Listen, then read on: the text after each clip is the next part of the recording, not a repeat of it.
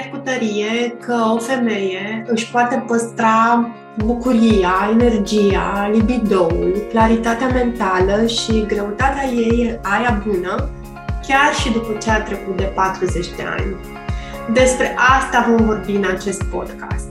Poftă de viață cu Claudia Buneci, adică cu mine. Bine te-am găsit! Hello! Bine ați venit la un nou episod al podcastului Poftă de Viață cu Claudia Buneci. Astăzi o am alături de mine pe Gina Enache și o să vorbim despre un subiect cu care se confruntă multe dintre femeile din comunitatea mea și cred că în general se confruntă multă lume și anume mâncatul emoțional. Bine ai venit, Gina! Mulțumesc tare că ai acceptat invitația mea. Bună, Claudia! Îți mulțumesc și eu tare mult de invitație. Este într-adevăr un subiect uh, foarte răspândit și eu în terapie discut cu foarte multe femei, în special uh, femei, dar sunt și bărbați care se confruntă cu mâncatul emoțional și cred că avem mare nevoie să purtăm multe discuții despre asta. Gina este psihoterapeut și este colaborator Mind Education și Școala pentru Cuplu, deci face și terapii de cuplu. Dar astăzi ne va ghida, ne va lumina în partea asta de mâncat emoțional. Cum spuneam, eu nu lucrez pe emotional eating, lucrez pe partea asta de echilibrare hormonală, însă de foarte multe ori mâncatul emoțional este parte din acele tipuri de problemuțe, de chestiuni de reglat, pe care le găsim cumva în drumul ăsta al nostru către echilibrarea hormonilor, pentru că este foarte simplu să spunem asta ar trebui să mănânci și asta așa ar trebui să dormi și așa ar trebui să te miști, dar nu este la fel de simplu să le punem în aplicare pentru că noi suntem oameni, nu mașini. Și de aceea noi, ca ghizi, încercăm să facem acest proces mai ușor pentru om, să le tapizăm pentru, pentru persoanele cu care lucrăm, astfel încât să fie posibil să fie uh, transformat în realitate. Pentru că eu nu sunt psiholog, în aceste procese pe care le ghidez, colaborez și cu psihologi, printre altele, Uh, și Gina am bucuria să fie una dintre um, persoanele cu care colaborez uh, și în uh, programul meu cu um, în programul meu pe termen lung de echilibrare hormonală. Așa că sunt um, bucuroasă că, deși e vară și o luăm un, un pic mai slow, uh, am reușit să ne uh, întâlnim și să discutăm astăzi despre emotional eating mai mult din perspectiva um, emoțiilor, să spun așa, da? din perspectiva psihologică, pentru că există și o parte fizică, să spun așa, atunci când vorbim despre mâncat emoțional. Am făcut o introducere lungă, Gina. Da, mă gândeam acum la ce ai spus ultima dată, că nu numai că există o parte fizică, dar practic fizicul și psihicul nu sunt două lucruri separate. Mhm. Ele sunt același lucru, de fapt, sunt un întreg. Noi vorbim despre ele ca și cum ar fi două entități separate, dar ele nu sunt și se um, influențează mult emoțiile cu uh, comportamentele pe care noi le avem, acum că vorbim despre emotionality cu comportamentele alimentare pe care le avem și invers, mâncarea pe care noi o mâncăm ne influențează uh, direct și profund din punct de vedere emoțional. Uh-huh. Acum, înțelegeți de ce uh, colaborez cu Gina, pentru că are această viziune integrată și mm, uneori știm așa la nivel teoretic, dar de puține ori, uh, sau eu cel puțin, știu puțin terapeuți care includ asta efectiv în, uh, în partea lor de lucru cu, cu clienții și știu că la Mind Education e diferită. E diferită treaba asta și mă bucur foarte tare. Uh, Gina, spune-ne, te rog, ce înseamnă că mâncăm emoțional? Cum știm că mâncăm emoțional?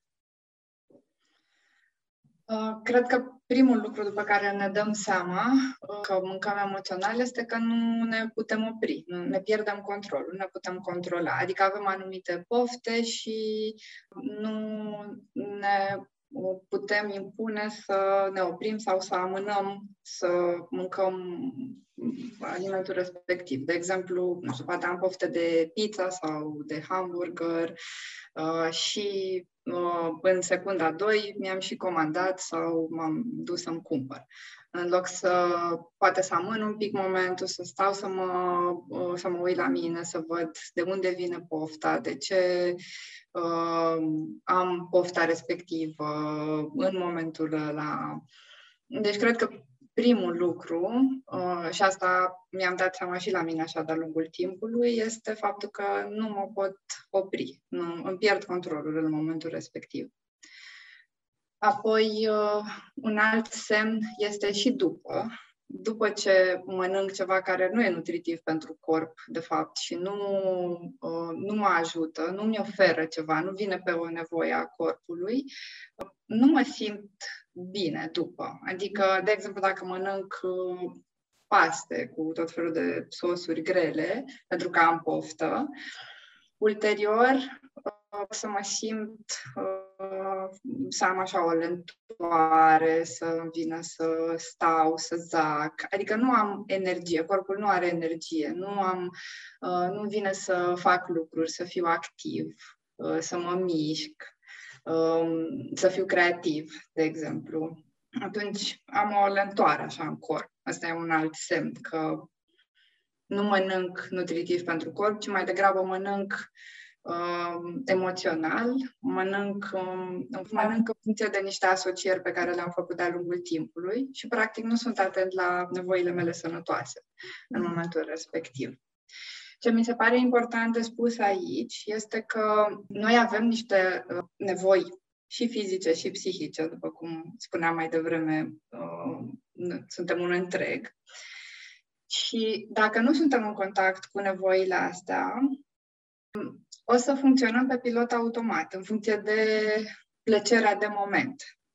Sigur că dacă mâncăm anumite alimente de care avem poftă și ne fac plăcere, cum spuneam mai devreme, de pizza, de pastă, de hamburger și așa mai departe, dar pe moment poate simt plăcere, pentru că am asociat asta cu un confort de-a lungul timpului. În momentul în care am mâncat, în creier s-a eliberat, nu știu, dopamină, oxitocină și mi-a dat o satisfacție pe moment. Uh-huh. Ca o eliberare, ca un confort.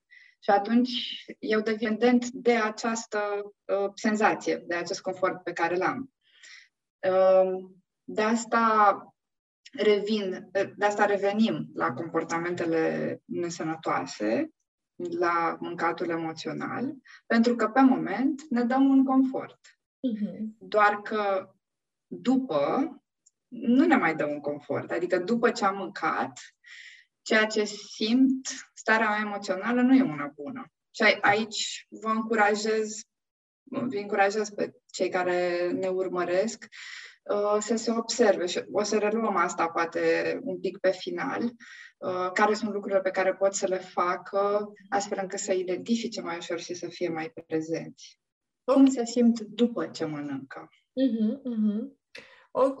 Întrebarea asta a, a apărut și pentru că am auzit de mai multe ori uh, de la femeile cu care lucrez uh, chestii de genul nu m-aș fi gândit că am probleme cu mâncatul emoțional, dar în uh, procesul ăsta în care um, noi facem încet încet curat în alimentație, devine mai evidentă um, această oarecum dependență de, de anumite alimente um, prin prisma confortului pe care îl aduc și al asocierilor, exact așa cum, uh, cum ai spus și tu.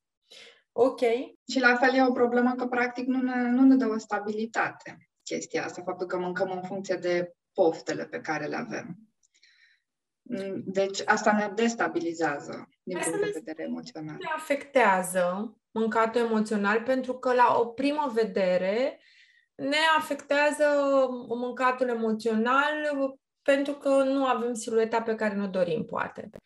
Adică asta ne vine așa direct în minte, băi, poate am niște chile în plus, dar nu e neapărat uh, o problemă gravă, să zic așa, mai ales că eu știu multe femei care mănâncă emoțional și care nu au o problemă de siluetă.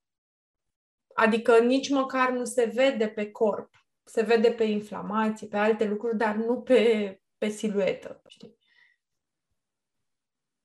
Într-adevăr, um, multe dintre femeile care uh, vin cu subiectul ăsta și în terapie au, în primul rând, uh, provocarea legată de imagine, de corp, mm-hmm. de cum arată, de slăbit sau de îngreșat, pentru că e și invers, poate să fie și de slăbit.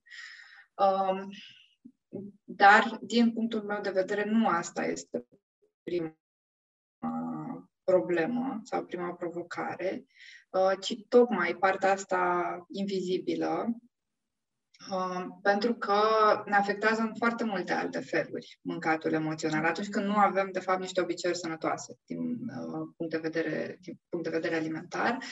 Um, cum spuneam mai devreme, în primul rând, nu ne dă o stabilitate emoțională. Ca și cum eu nu prioritizez nevoile, nu am grijă de nevoile mele, nu previn Uh, și atunci când se acutizează câte ceva, o nevoie neîndeplinită, uh, o reglez prin ceva extern. Nu o reglez într-un mod sănătos. Nu am, practic, eu nu am grijă de mine în mod constant și la un moment dat se acutizează, e ca și cum ar fi o urgență medicală până la urmă, se acutizează problema și atunci trebuie să intervin cât mai repede. Intervin urgent cu ceva care îmi dă un confort pe moment, mhm. dar care pe termen lung nu mi oferă o stabilitate și nu mi oferă uh, o liniște. Uh-huh. Asta e primul lucru pe care îl observ. Deci cumva băgăm sub preș. Da, exact. Mm-hmm. Da timp în care tot băgăm sub preș și tot ce băgăm sub preș crește. Asta e clar, pentru că, practic, în momentul în care eu mănânc nesănătos, uh, în primul rând că nu mănânc nutritiv pentru corp, deci corpului nu-i dau ce are nevoie. Și, în al doilea rând, emoțional, de fapt, eu nu am grijă de nevoia mea.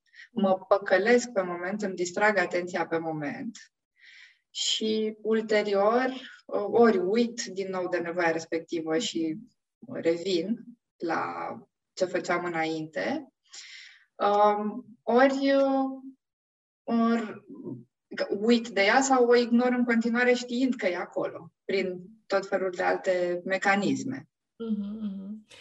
Ce am mai observat eu așa este că, practic, trebuie să ai disponibilitatea să te uiți sub preșul ăla atunci când, uh, când vrei să, să scapi de, sau, mă rog, să adresezi, așa, corporatist vorbind, să adresezi mâncatul ăsta emoțional, uh, nu e ca și cum, uh, adică pizza, hamburgerul sau whatever, zahărul sau nu știu ce, este vârful icebergului, dar de fapt um, persoana respectivă trebuie să aibă deschiderea Uh, să se uite în ceea ce a tot pus acolo una peste alta. Și aici am văzut că uneori apar um, niște reticențe pentru că se scutură barca. Adică nu e atât de simplu, nu e doar o problemă de motivație, să spun așa. Adică unul din motivele pentru care vorbesc cu tine acum despre emotional eating este că uh, am auzit de la multe femei chestia asta că nu au suficientă motivație, dar de fapt lucrurile sunt mai complexe și cu rădăcine, uh, cum să spun, combinate uh, de a avea, decât de a avea doar motivație. Și atunci, uh, cum vezi așa la, la persoanele cu care ai lucrat tu, emotional eating, au venit povestindu-ți despre asta Uh, adică erau conștienți și voiau să adreseze asta sau a apărut în, în procesul ăsta de așezare a altor subiecte care îi deranjau? Uh, și, și. Adică sunt și persoane care au venit direct cu subiectul ăsta, adică era o foarte mare provocare și erau conștienți. De partea asta, uh, în mare parte persoane care erau preocupate de aspectul fizic, de mhm. regulă, Uh, și sunt și persoane care vin cu alte provocări și ne dăm seama pe parcurs că e și aspect important de reglat. Uh-huh. Cred însă că pentru mâncarea, uh, că sunt câteva lucruri de care e nevoie să avem grijă uh, legat de corp, ca să avem o stabilitate emoțională și să avem o autonomie emoțională. Mâncatul este uh, unul dintre aspectele foarte importante când vine vorba de grija față de corp. Uh-huh. Dar mai este și mâncarea, uh, hidratarea, somnul, sunt la fel de importante. Uh-huh, Asta când vorbim despre ce fac eu pentru mine, uh, cum am eu grijă de mine și de corpul meu. Și chiar dacă uh, poate provocările sunt mai mici, cred că fiecare dintre noi avem niște provocări legate de mm. mâncatul emoțional. Uh-huh, uh-huh. Cu siguranță. Cu siguranță pentru unii sunt mai mici, exact cum ai spus și tu, și mai manageable. Pentru alții cumva au făcut așa takeover peste tot ce înseamnă, de fapt, o alimentație uh, hrănitoare. Ai menționat de foarte multe ori lucrul ăsta de Um, ce înseamnă, adică de, de faptul că corpul fizic are nevoie de nutrienți și nu numai corpul fizic are nevoie de nutrienți, ci și emoționalul nostru depinde de uh, hrana fizică, așa cum depinde și de hrana mai puțin fizică, hrana invizibilă. Nu știu, relații, lucrurile din jurul nostru. Aici știi tu mult mai bine și chiar poți să spui din, din perspectiva uh, terapeutului, psihoterapeutului, cu ce ne mai hrănim în afară de partea fizică? Uh, celălalt, uh, cealaltă categorie importantă, eu așa răspund oamenilor și în terapie, că sunt uh, patru mari uh, categorii pe care să ne axăm. Să ne uităm la somn, la mâncare și la mișcare și la relații. Și aici, la relații, sunt foarte multe lucruri de discutat. Um, este hrănitor să ne uităm la relații pentru că, de fapt, uh, noi avem um, ne concentrăm așa pe două lucruri. În primul rând, reglarea, autoreglarea, noi cu noi, cum avem noi grijă de noi, și apoi coreglarea. Cum, uh, cum și când ne bazăm pe ceilalți, ce primim în relațiile cu ceilalți, ce oferim și cum contribuim și noi în relațiile cu ceilalți. Și sigur, aici se poate duce în foarte multe direcții. Adică cum punem limite în relațiile cu ceilalți, uh, cum cerem, cum oferim, mhm. dacă oferim prea mult, dacă oferim prea puțin, uh, dacă suntem empatici, dacă avem grijă și prioritizăm anumite relații, um, dacă nu suntem empatici și nu prioritizăm, de ce nu facem asta? Sunt multe aspecte importante legate de relații la care să ne uităm și uh, ne ajută și ne hrănesc relațiile pentru că vin uh, în întâmpinarea multor nevoi emoționale pe care noi le avem. Noi suntem uh, ființe sociale cu toții, avem nevoie unii de alții, avem nevoie de comunitate, avem nevoie să ne bazăm și să avem grijă unii de ceilalți. Și dacă nu se întâmplă lucrul ăsta, autoreglarea nu e de fapt suficientă. Mm-hmm.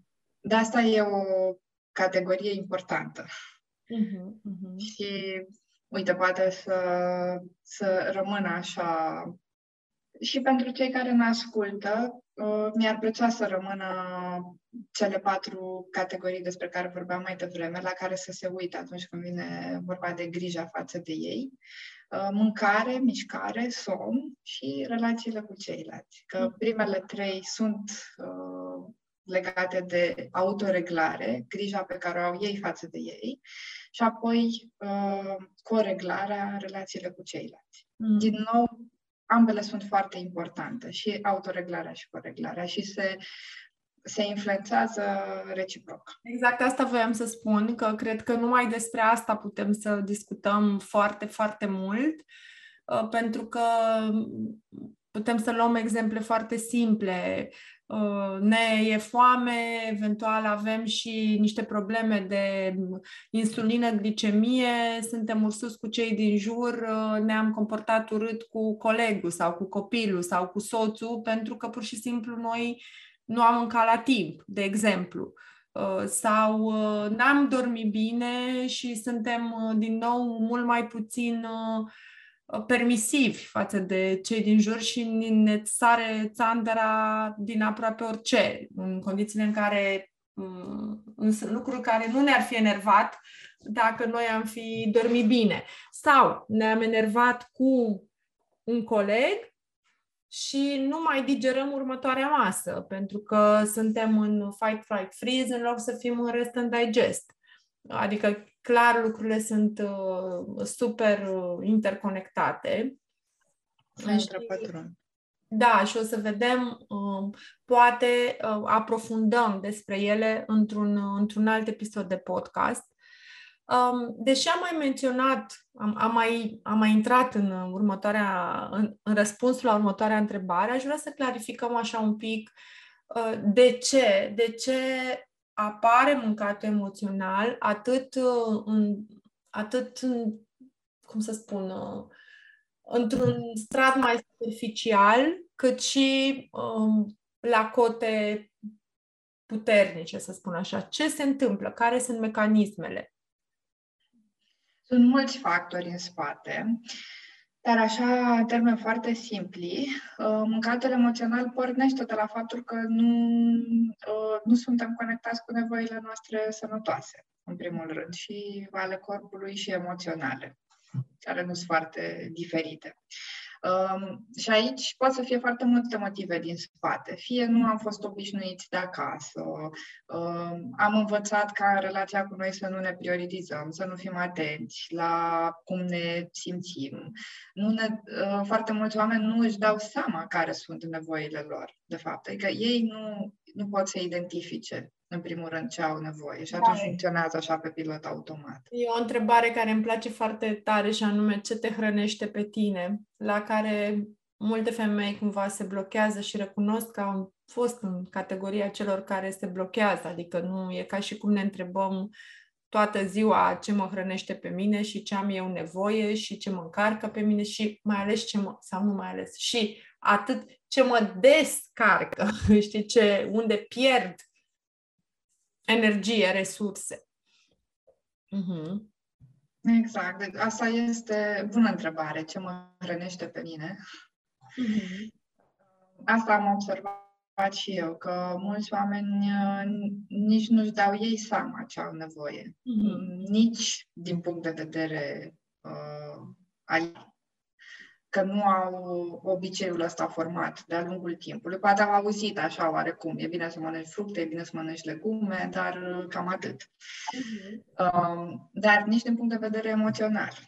Că e o muncă pe care e, nevo- e nevoie să o facem cu noi înșine și o muncă importantă să putem să ne dăm în primul rând noi seama ce avem nevoie uh-huh. în anumite momente spuneai mai devreme, de exemplu, dacă mă cert cu un coleg sau dacă mă cert cu partenerul, uh, dacă mă cert, am o, o,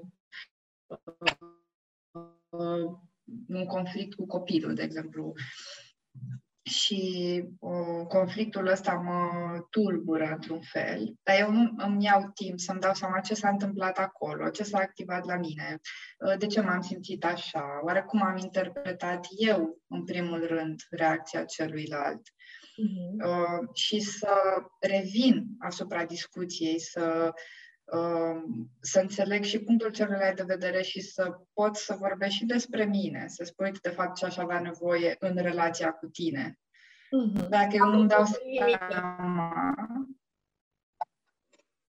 Da, dacă eu nu-mi dau seama, nu, nu am ce să-i spun celuilalt și atunci o să rămânem pe pilot automat. Și o să mă reglez în alte feluri. Unul dintre feluri este mâncatul emoțional, dar sunt și multe altele, nu știu, dependențe de fumat, de alcool, de uh, cumpărături și... Gina, o să-ți fac uh, o mărturisire apropo de uh, copii. Cel puțin când eu am trei copii și cel puțin când, uh, dintre care doi gemeni, când erau mici, um, deci după ce, am, după ce reușeam să-i culcăm, deseori îi spuneam bărbatul meu, toarnă o vodcă, nu bea vodcă, făceam un shaking, băgam o repriză de plâns, dar apropo de primul impuls, bine, oricum nu beau tărie, dar apropo de primul impuls și ce simți, simți să te disociezi, să te duci în ceva, da, și dacă nu există partea asta conștientă de hai să vedem, hai să ne descărcăm, eu ce puțin asta am nevoie să mă descarc mai întâi și apoi să văd ce puteam să fac diferit sau ce pot să fac mâine mai bine și Doamne ajută, sper să-mi iasă. Și um, mai era o treabă care mi-a venit în minte când te ascultam um, și anume faptul că am observat de mai multe ori la copiii mei, cel puțin la unul dintre ei, uh, faptul că atunci când primești o limită, adică nu, nu știu, nu se poate să facem nu știu ce, sau uite, inclusiv trebuie să te culci sau whatever, uh, dar ceva dulce poți să-mi dai? Deci imediat, imediat când este în disconfort, imediat uh, îmi cere ceva de genul ăsta, măcar ceva sănătos, dar să fie ceva dulce și eu ce încerc să fac este, adică îi repet mereu, deși mă rog și poate să înțeleagă că are 5 ani, uh, tu să-mi spui dacă înțelegi ceva, eu zic ok, înțeleg că nu te simți bine acum, dar hai să uite, te țin puțin în brațe, cum ar veni, hai să stăm puțin în disconfort, nu zic așa că nu înțelege ce înseamnă asta, hai să, uite, hai să plângi puțin dacă e supărat sau așa, dar nu e, na, nu, nu-ți dau ceva dulce acum, că nu te ajută de fapt realmente, pentru că tu voiai altceva. Și mă gândesc că uh, chestia asta poate specifică oamenilor, unor categorii de oameni, pentru că din 3, 1 e mult mai uh, uh, în direcția asta, apropo. Uh, și mă gândesc că în copilărie nu era... Na, ni se oferea rapid ceva. Hai, nu mai fi supărată, ia o bomboană. Sau, ok, n-am reușit nu știu ce, îți facem mami o prăjitură sau chestii de genul ăsta. Da, poate să fie și asta sau puteam să ne luăm singuri. Mhm. Da. Depinde. Da. Adică, uh, apropo de ce ziceai tu, acum nu știu cât de mult înțelege sau nu înțelege implicațiile, cel mai probabil nu înțelege toate implicațiile copilul, dar este foarte important că în felul ăsta își creează obiceiul. Mm-hmm. Că mhm. rămâne în disconfort și că nu primește imediat ceva care să distragă atenția de la ce simte. Normal că e neplăcut atunci când simțim disconfort cu toții. De asta se și numește disconfort. Uh-huh. Dar uh, ce ne ajută pe termen lung este tocmai să ne creăm reziliență la disconfort, uh-huh. nu imediat să scăpăm din el, să fugim din disconfort. Uh-huh. Ci să ne creăm obiceiul de a putea să rămânem acolo prezenți pentru noi înșine când este greu. Și mm. da, asta e un lucru pe care îl înveți uh, copil fiind în relația cu adulții, cu părinții, care pot să rămână acolo cu tine când îți este inconfortabil, fără să încerce să fugă, să distragă atenția, uh, să invalideze ceea ce simți. Asta e un, uh, un mod prin care învățăm să rămânem în disconfort în relația cu noi pe termen lung. Când adulții fac asta, pot să stea acolo, chiar dacă și lor le este greu. Și pentru părinți, uh, cred că ăsta e un lucru așa de ținut minte, că dacă ei nu, dacă lor nu le este uh, ușor să stea cu disconfortul, asta uh, o să le dea mai departe și copiilor, asta o să învețe mai departe și pe ei. Pentru că nu o să, dacă eu nu pot să stau cu disconfortul meu, evident, nu o să pot să stau cu disconfortul copilului. Este mult mai, mai stresăm cu ceva, că eu mă stresez și cu chestia asta, știi? Uh, da, na, aia e. În același timp, pe lângă faptul că mă stresez cu asta, este și un motiv în plus să continui să încerc uh, și eu să să lucrez cu mine și nu, nu, nu e simplu, adică e clar că sunt mereu multe lucruri de făcut și sunt, ies mereu noi și noi uh, chestii.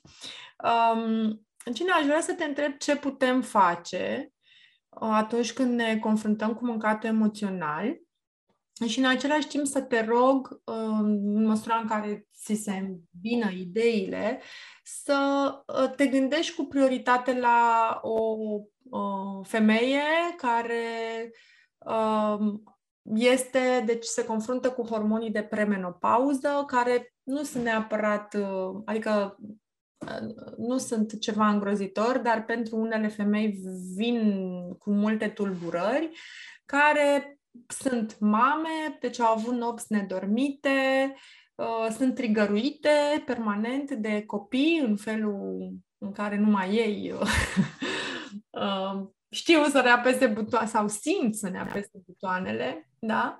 Și în același Cred că o fac intenționat. Da? Nu. Ai spus că nu crezi că o fac intenționat. Nu, nu o fac. Pur și simplu, na, fiind ai noștri și fiind cu misiunea, mă rog, și cum e, că nu sunt degeaba copiii noștri. Uh, deci, asta, cam asta este uh, femeia care ne ascultă și care își dorește, deci ea este acolo unde își dorește să așeze lucruri în viața ei. Um, deci ce putem să facem? atunci când ne dăm seama că avem provocarea asta. Um, ai spus tu mai devreme un lucru la care, care mi-a rămas așa în minte, că multe persoane spun că nu se simt suficient de motivate și asta întâlnesc și eu în terapie nu-mi vine să fac asta, nu mă simt motivat, uh, asta, pornirea asta e dificilă și după ce pornirea e dificilă, porni, este uh, provocatoare și menținerea obiceiurilor. Mm-hmm. Aici, uh, foarte, foarte important, mi se pare, este că nu trebuie să așteptăm să vină motivația. Asta e un mit. Dacă așteptăm să vină motivația, poate o să vină așa din când în când, foarte rar, o dată pe săptămână, o dată pe lună, stând așa în pat la televizor, poate vine odată un puseu așa de motivație și de dorință de a face lucruri. Dar, în general, nu se întâmplă asta. Și atunci, ce important? De ce? De fapt, efortul este cel care generează motivația. Și noi, în momentul în care începem să facem, și avem, începem să avem niște rezultate, să avem satisfacția faptului că am făcut lucrul pe care ne-am propus să-l facem, indiferent că a ieșit sau nu a ieșit exact așa cum ne-am propus, acea satisfacție e cea care generează motivație. Mm-hmm, mm-hmm. Deci, de fapt, efortul precedă motivația și nu invers. Ok. Și atunci cum facem să începem? nu negociabil. Îmi propun să încep de mâine dimineață sau chiar de acum, din momentul ăsta, îmi propun să încep și uh, în fiecare zi, constant, fac un lucru mărunt, cel mm. puțin o săptămână, două, o lună, timp uh, în fiecare zi fac un lucru mărunt în direcția respectivă.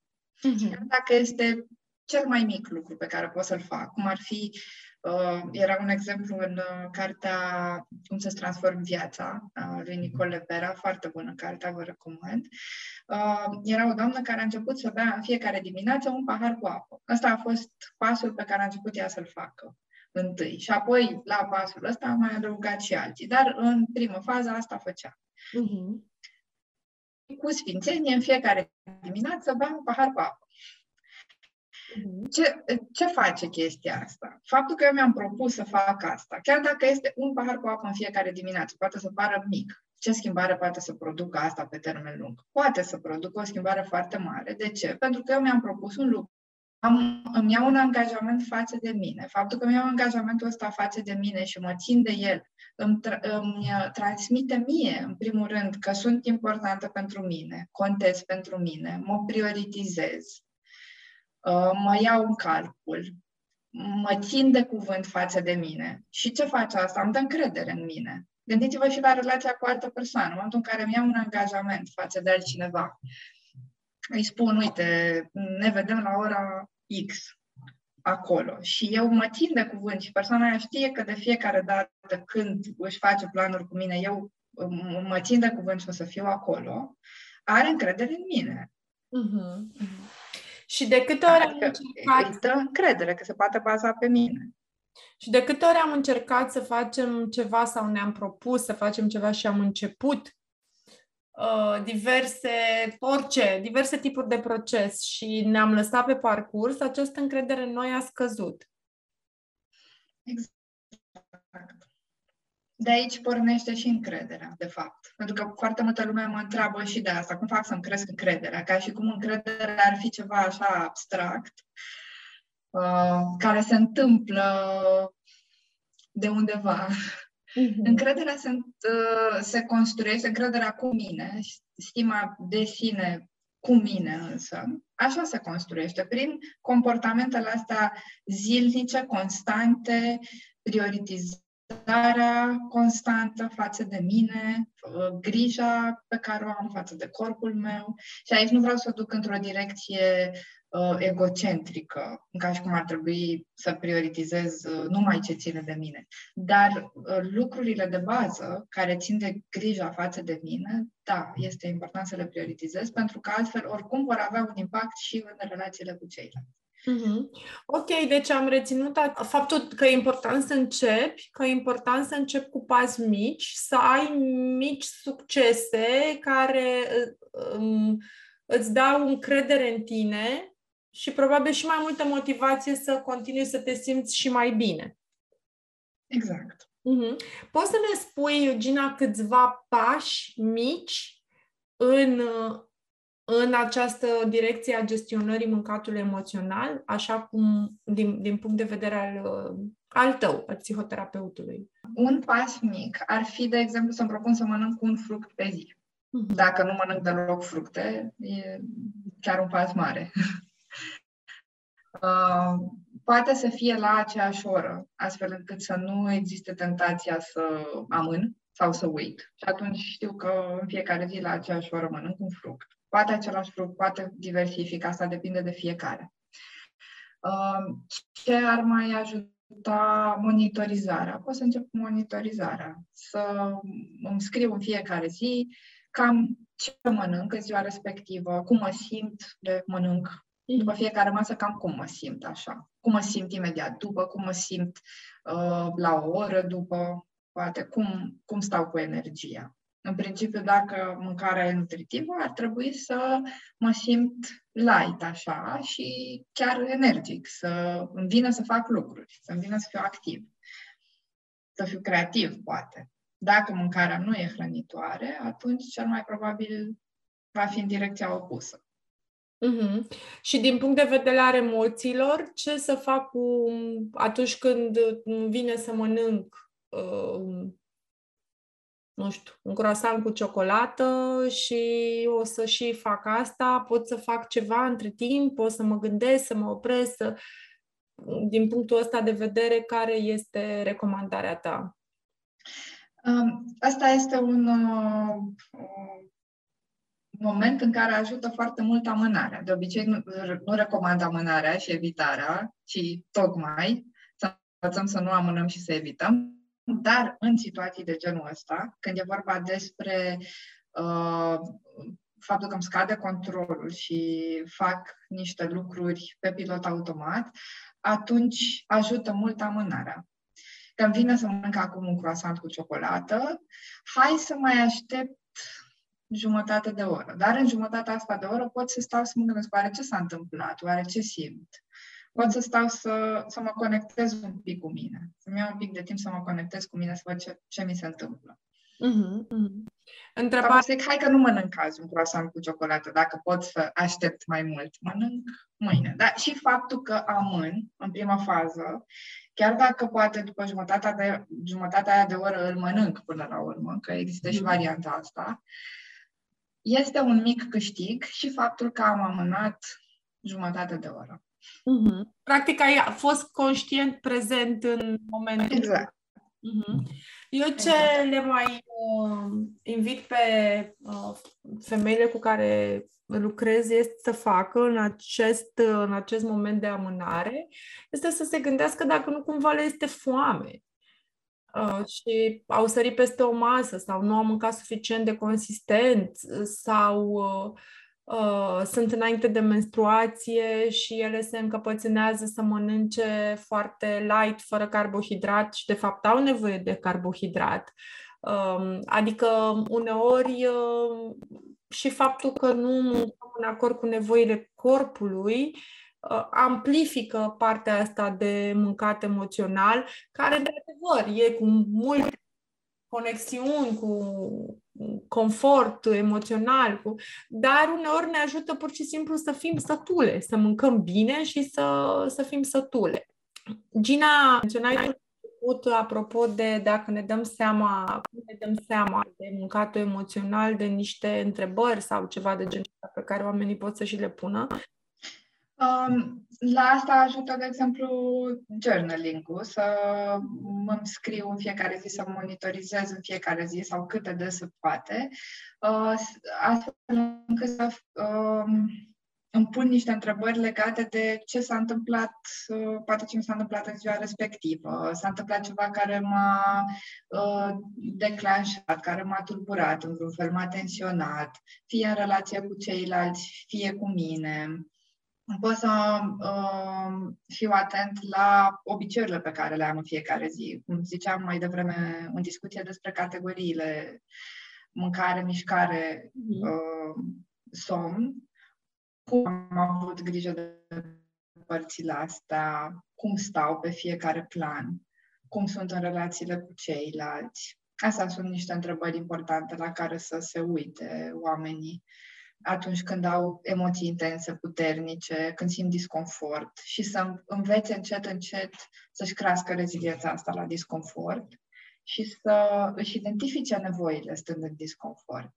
Acum, um, sunt foarte multe, uh, multe alte lucruri pe care aș vrea să le spun apropo de asta, dar uh, poate o să mai avem mai o discuție. Un, uh, încă un podcast. Că disconfortul este foarte valoros, de fapt. Adică noi creștem prin disconfort. Deci el nu este de evitat, chiar dacă e neplăcut. Și de asta e atât de uh, valoroasă creșterea rezilienței la disconfort, pentru că el ne ajută să evoluăm, să creștem. Da. Atunci când simțim disconfort, de fapt, da, e o nevoie neîndeplinită în spate.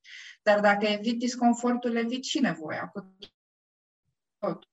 Că nu rămân în contact cu mine, nu rămân în contact cu nevoia. Mm-hmm. Mulțumesc tare mult, Gina.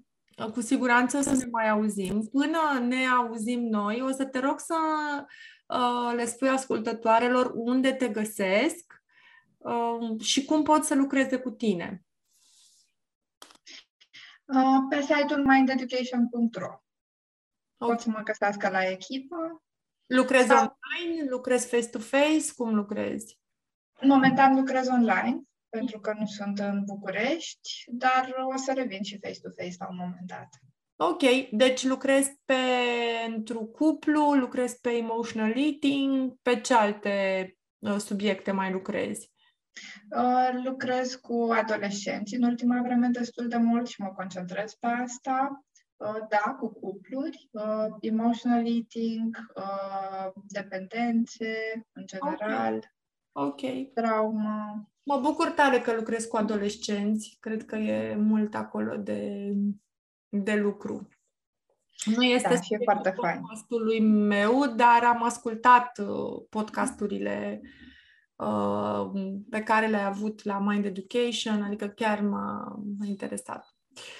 Uh, bun, mulțumesc foarte tare, mulțumesc foarte tare, Gina, și să ne vedem cu bine și să fie de folos. Uh, toate mulțumesc și eu tare mult de invitație. Ne revedem. Cu drag. Zi faină! Zi faină!